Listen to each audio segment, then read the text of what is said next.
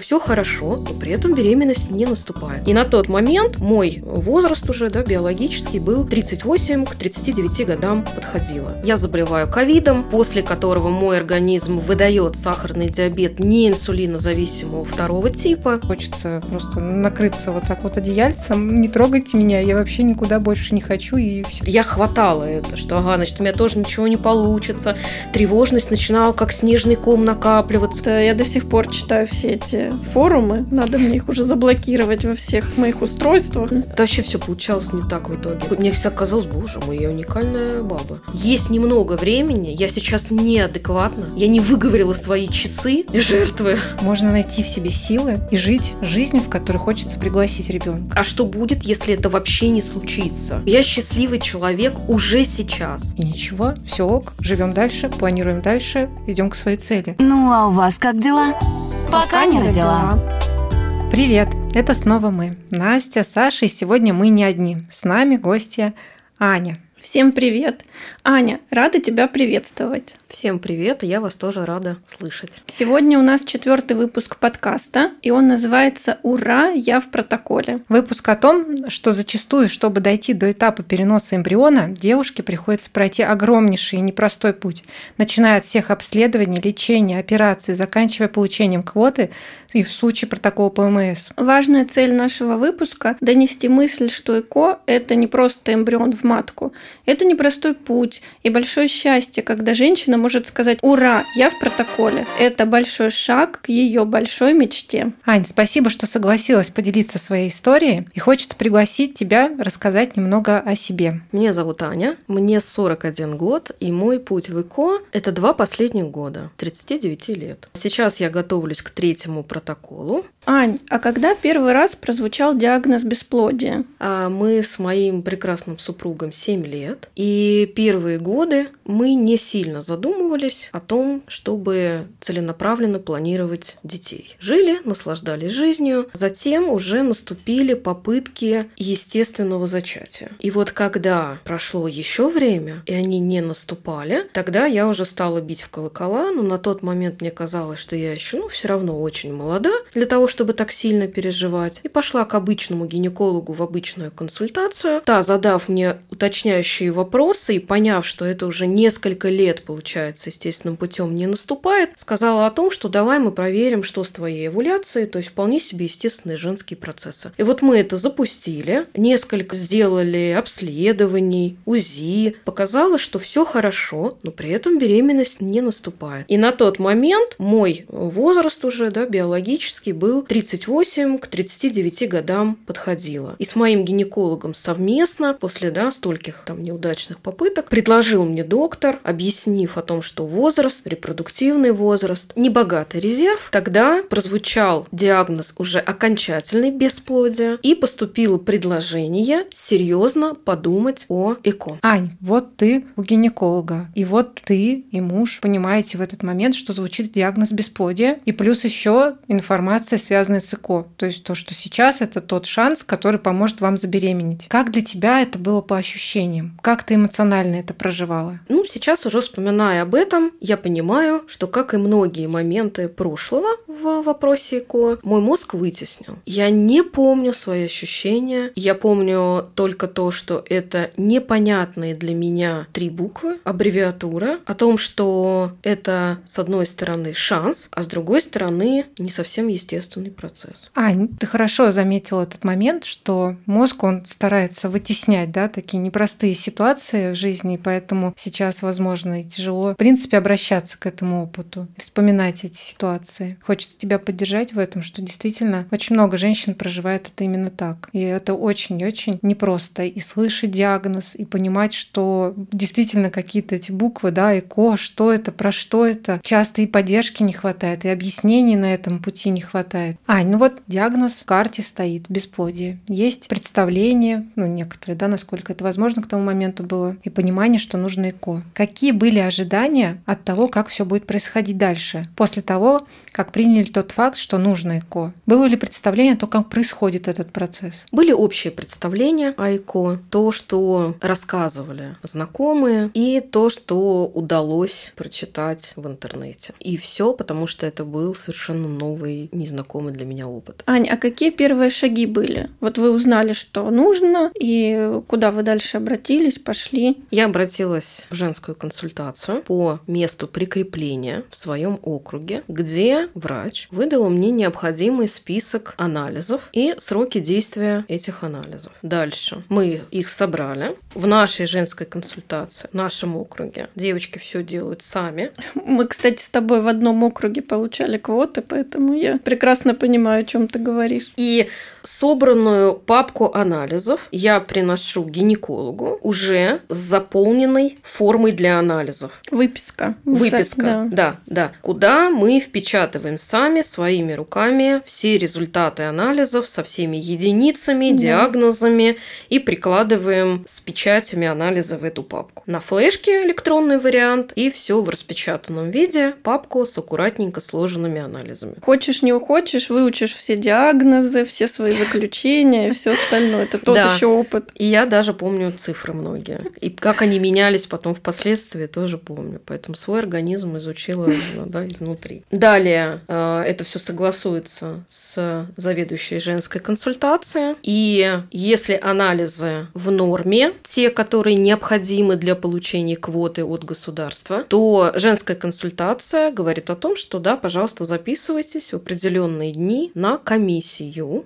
Комиссию это в одном лице. Доктор, которая выдает уже непосредственно квоты в заведение ЭКО. Ну, мы сейчас прям не будем подробно останавливаться на механизме получения самой квоты. А если, дорогие слушатели, вам интересны подробности про ее оформление, напоминаем, у нас есть форма для обратной связи, где вы можете задать любые вопросы, и мы с радостью поделимся нашим опытом. Ссылка на форму есть в описании к выпуску. Ань, получается, что есть у тебя список анализов.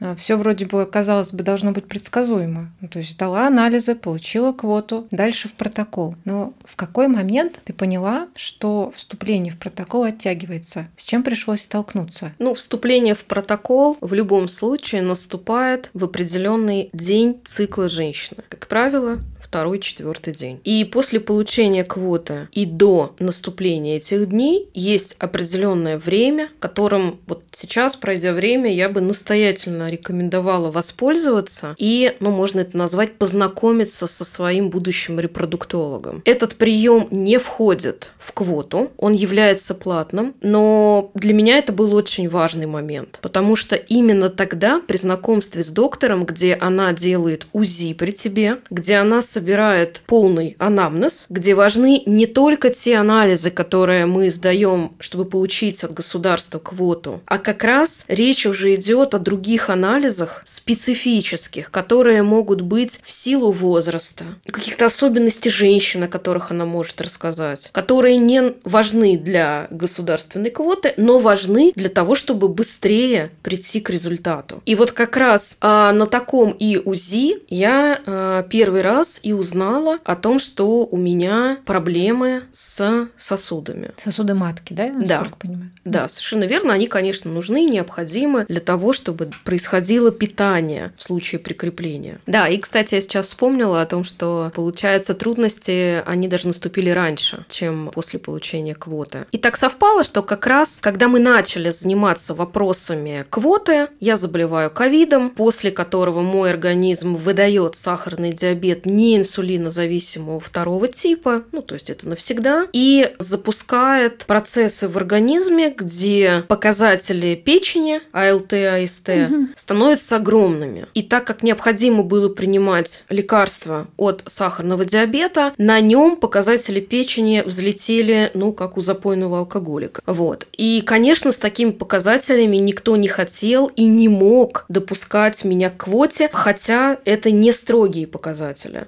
Все остальные были в порядке, но нет, мы не можем, говорят доктора, потому что на гормонотерапии впоследствии показатели печени а, и вообще, в принципе, вся тоже биохимия, они важны. И получается, что год, ну там порядка где-то, наверное, 9 месяцев мы лечили печень а, с разными специалистами, причем неудачно. То есть все, что обычно работает для того, чтобы лечилась печень, не сработало в моем случае. И вот этот вот бесконечный круг, такая сансара, когда ты вроде бы более-менее что-то вылечил, при этом у тебя предыдущие анализы вышли из срока, ты начинаешь сдавать заново, те тоже вышли, показатели взлетели снова. То есть это где-то порядка, да, 9-10 месяцев до первой еще квоты. Это были попытки восстановить организм после ковида и для того, чтобы врачи пропустили, да, и дали. То есть э, не только важны при этом все равно на будущее, так или иначе,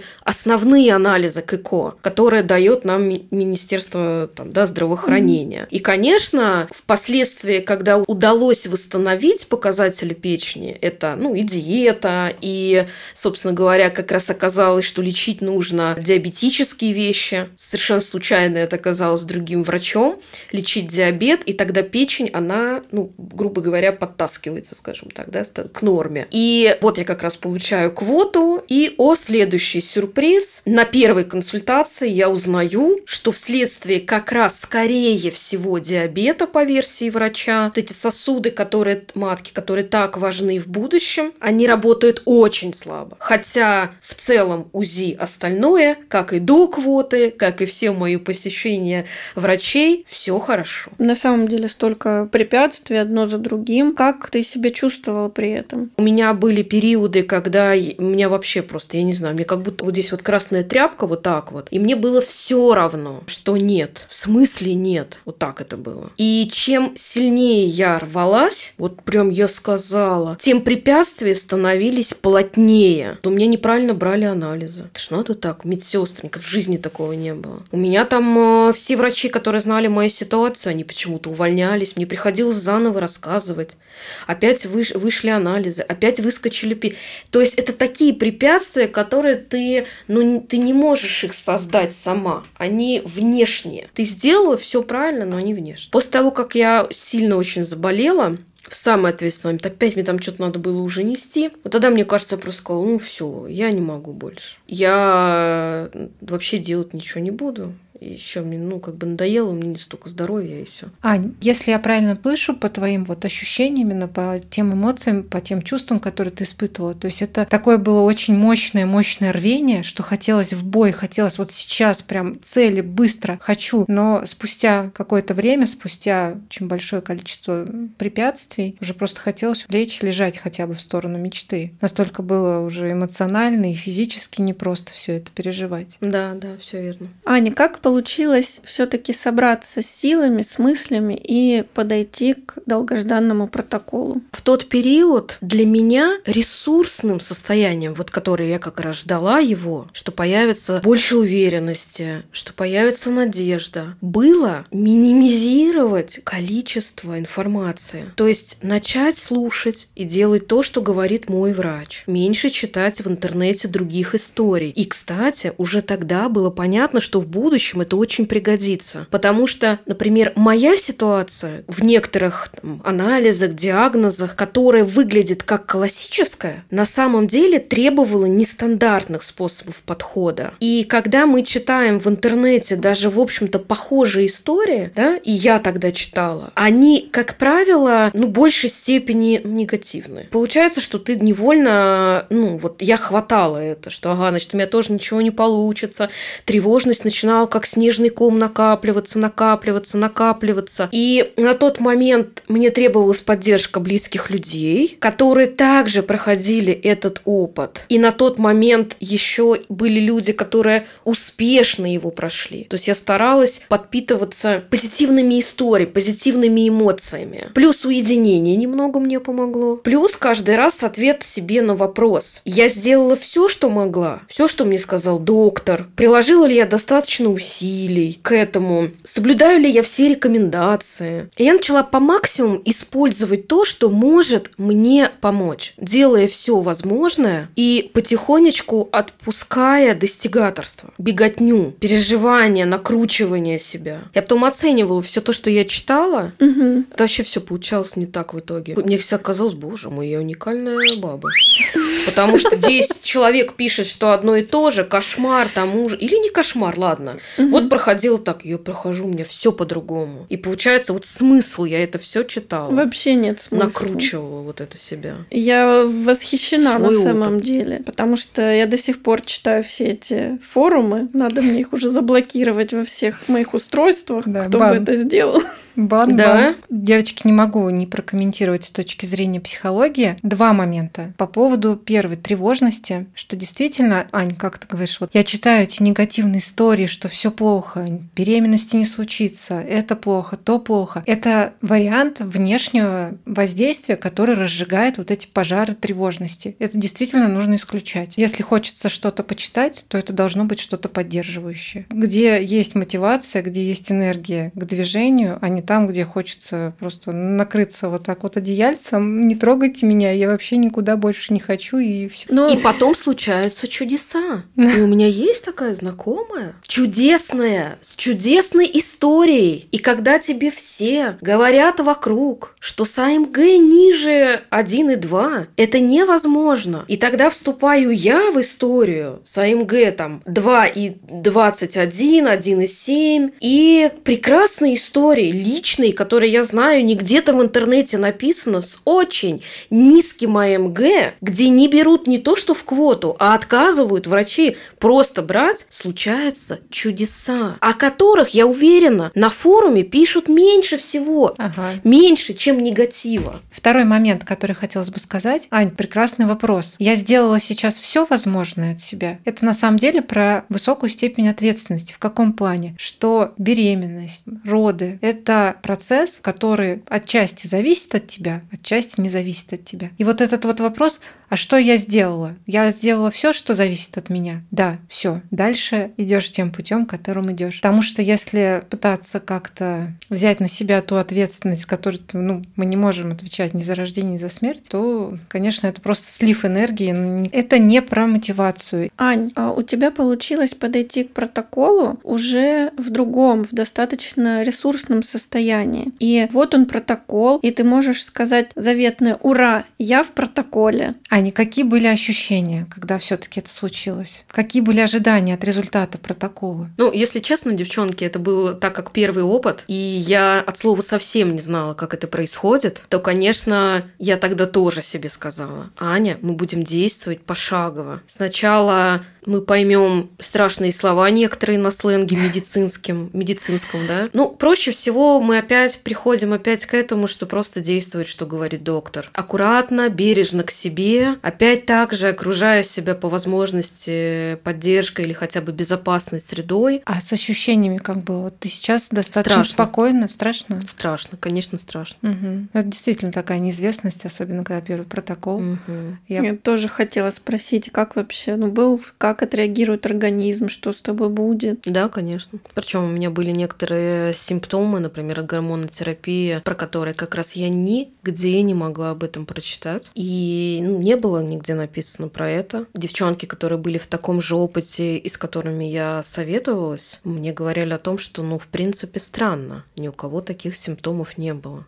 На самом деле это сопутствующее мое заболевание, уже прогрессирующий диабет второго типа, давал мне, когда я поняла это только после второго протокола. А так я просто все это чувствовала физически на себе, не понимала, что со мной мне было страшно. Это развивающая там полинейропатия диабетическая. То есть внешнюю гормонотерапию, да, которую я принимала, мой организм, он переносил, ну, скажем так, с дополнительной нагрузкой. Поэтому это были не только перепады перепады настроения, да, у кого-то они есть, у большинства их просто нету. Но перепады, они были не из-за самих гормонов, как выяснилось потом, а это реакция моего организма, да, вот эти сахарные скачки выдавали эту реакцию. Например, у меня было очень мало сил, у меня было постоянно плохое настроение, и, конечно же, это же дополнительную нагрузку отдает от того, что у тебя появляется внутренний критик, который говорит, ты что? И как ты должна быть в благостном состоянии, ты что, у тебя такой момент? А ты переживаешь боль и физическую, да, эмоциональную боль тоже внутри, но прям держишься. И самое неприятное, что да, если ты держишь все это в себе, то это тоже как снежный ком накапливается, вот как мы говорили про тревогу. Угу. Да, да. Благость я тоже не помню в своих протоколах. Трех ни единой благости вообще просто все распирает, здесь давит, здесь еще чего. Благости ноль. Просто. Я молчу, как ты как желе такое. Перекатываешься.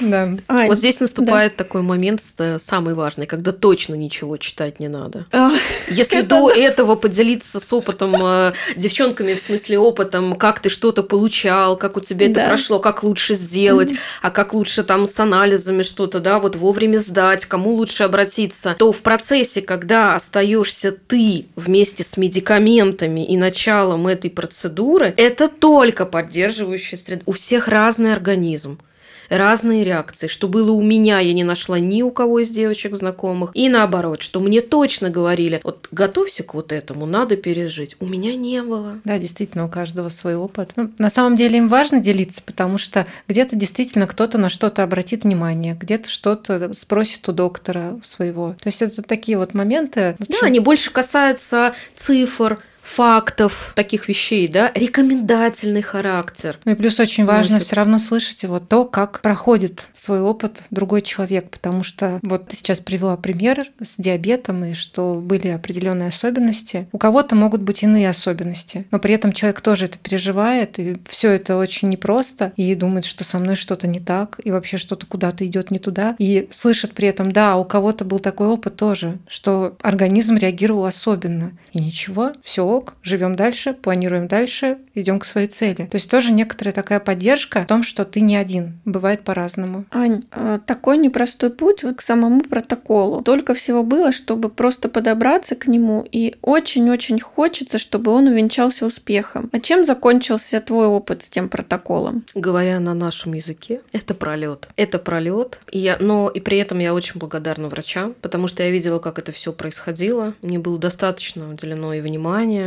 мне все показывали. Я провела достаточно времени в палате под присмотром и, в общем-то, была к себе тоже нежна, выполняла рекомендации, которые мне давались, понимала, что это решается где-то сверху. Слышу сейчас такие слова благодарности, благодарности врачам, благодарности себе, с нежностью к себе. И с одной стороны, с другой стороны, сейчас уже можно спокойнее об этом говорить, потому что да, время прошло. Я так предполагаю, что угу. немножечко угу. поутихли эти эмоции, а тогда можно предположить, что это было, видимо, все таки непросто. Как ты переживала это? Сколько тебе понадобилось времени, чтобы ну, вот быть снова в строю, чтобы получать следующую квоту, идти свой следующий путь? Как это все происходило у тебя? Я думаю, что я не, вот вообще не уникальная в этом смысле. Тогда осознанности у меня не было совсем. У меня была такая злость, почему я, почему со мной, что происходит, почему у меня такая судьба, почему я должна столько терпеть, почему именно мы в общем и целом здоровы, здоровые абсолютно ребята-то по анализам. И надо сказать, что супругу тоже моему пришлось непросто. Я ему очень благодарна, и можно, пользуясь случаем, скажу, что я его очень люблю, потому что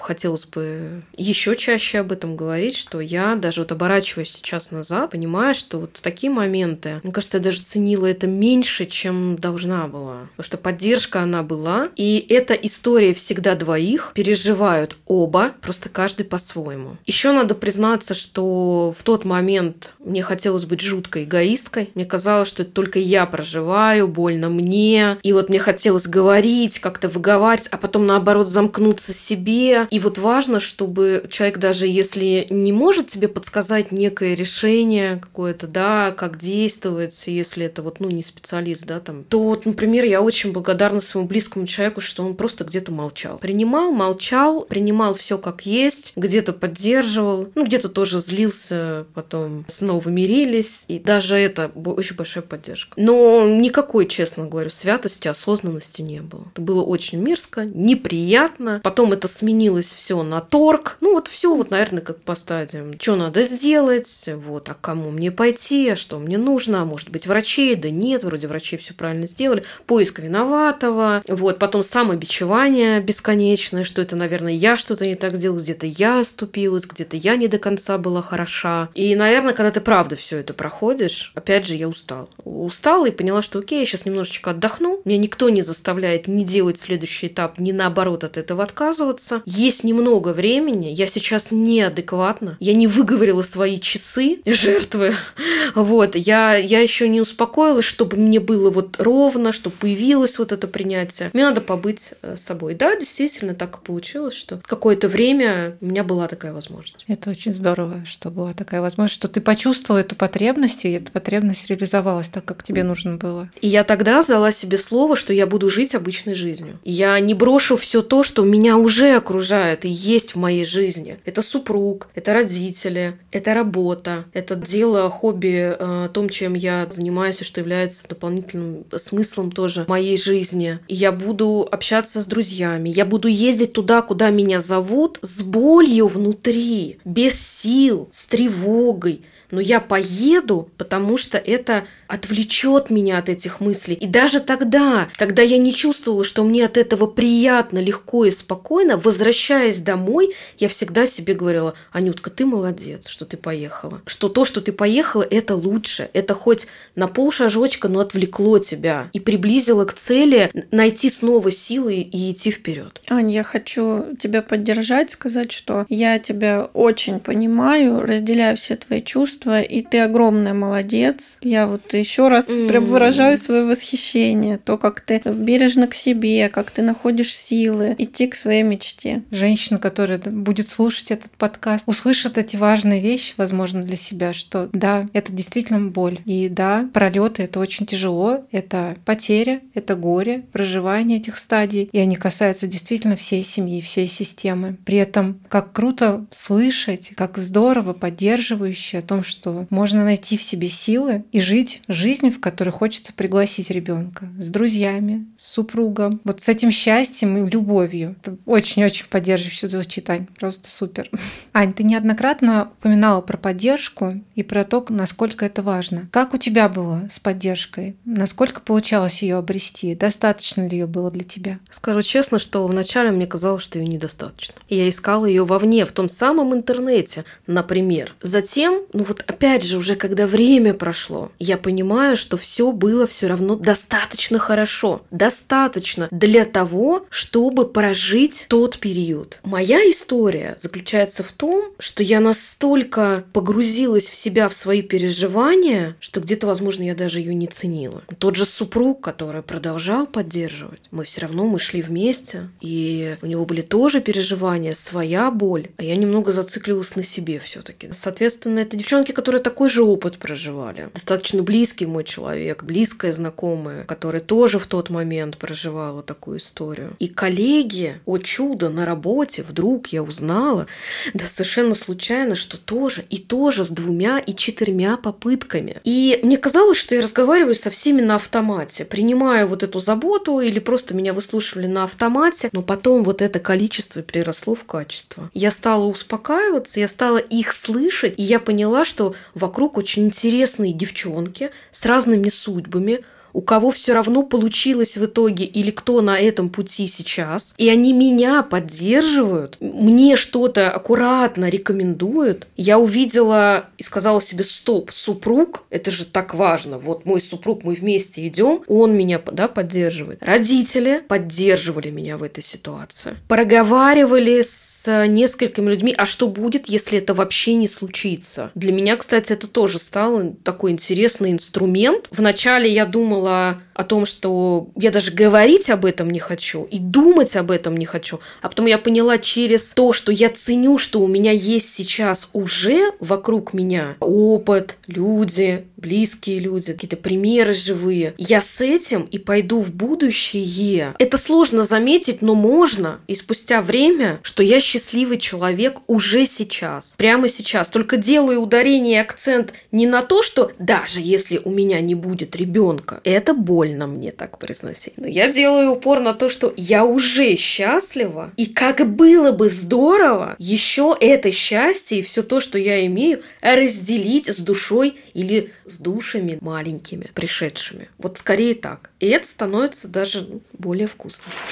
Конечно. Ань, так здорово, что в твоем окружении есть люди, которые тоже прошли этот опыт, которые проходят этот опыт, потому что это крайне ценно, и не все могут этим похвастаться, к сожалению. Ань, этот этап пройден. Пройден первый протокол, пройден второй протокол. Что сейчас? Поделишься, что есть на текущий момент? Сейчас, снова отдохнув какой-то период времени, небольшой, к слову сказать, также со сложностями, я получила третью квоту и готовясь к протоколу, опять же, при знакомстве с репродуктологом, это новая клиника, новый репродуктолог, я узнаю о том, что мне необходима операция, которая поможет узнать в том числе возможную причину бесплодия и причину неудач двух предыдущих попыток. Ань, я от всей души поздравляю тебя с новой квотой. Угу, Это спасибо. огромный шаг, огромная победа с тем, что ты в прекрасной клинике. Пусть та небольшая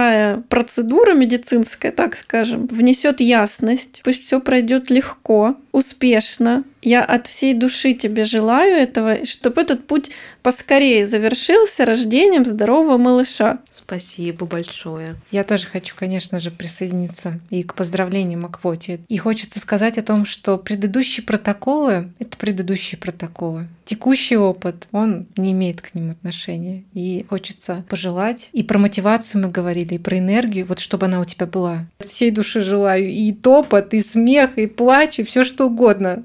Но главное прийти уже к тому материнству, которое тебе хочется. Ань, спасибо тебе большое, что пришла и поделилась своей историей. Ань, я тоже хочу поблагодарить тебя за то, что пришла, за твою смелость делиться опытом и за внутреннюю силу идти своим путем к материнству. Девочки, спасибо большое, что пригласили. Я абсолютно уверена в том, что такие проекты как раз и относятся к той поддерживающей среде. Я вам желаю успехов. Вы делаете очень хорошее дело. Всем слушателям я также желаю удачи, успешных протоколов, ничего не бояться, идти вперед, верить, не сдаваться и относиться к себе с нежностью. Спасибо. Спасибо огромное. На этом мы будем завершать наш четвертый выпуск. Спасибо всем большое за прослушивание. Подписывайтесь на подкаст на всех площадках, где вы нас слушаете, чтобы не пропустить новые выпуски. Переходите в телеграм-канал. Ссылку вы найдете в описании к выпуску подкаста. Ждем ваши вопросы, истории, предложения по темам для новых выпусков. Для этого мы разработали форму, ссылка на нее в описании к выпуску. В завершение хочу сделать анонс следующего выпуска. Тема следующего выпуска – готовность женщины к протоколу ЭКО. В нем обсудим, с какими результатами исследования женщина не может быть допущена в протокол ЭКО, как те или иные отклонения в анализах, исследованиях могут повлиять на имплантацию, развитие беременности, увеличивают ли такие методы, как физиопроцедура, PRP-технологии, эро-тест и другие шансы на беременность. В данном выпуске гостем будет врач-репродуктолог. Друзья, до новых встреч! Ставьте оценки, делитесь выпусками с теми, кому это будет интересно. Пока-пока! Пока-пока. Пока-пока.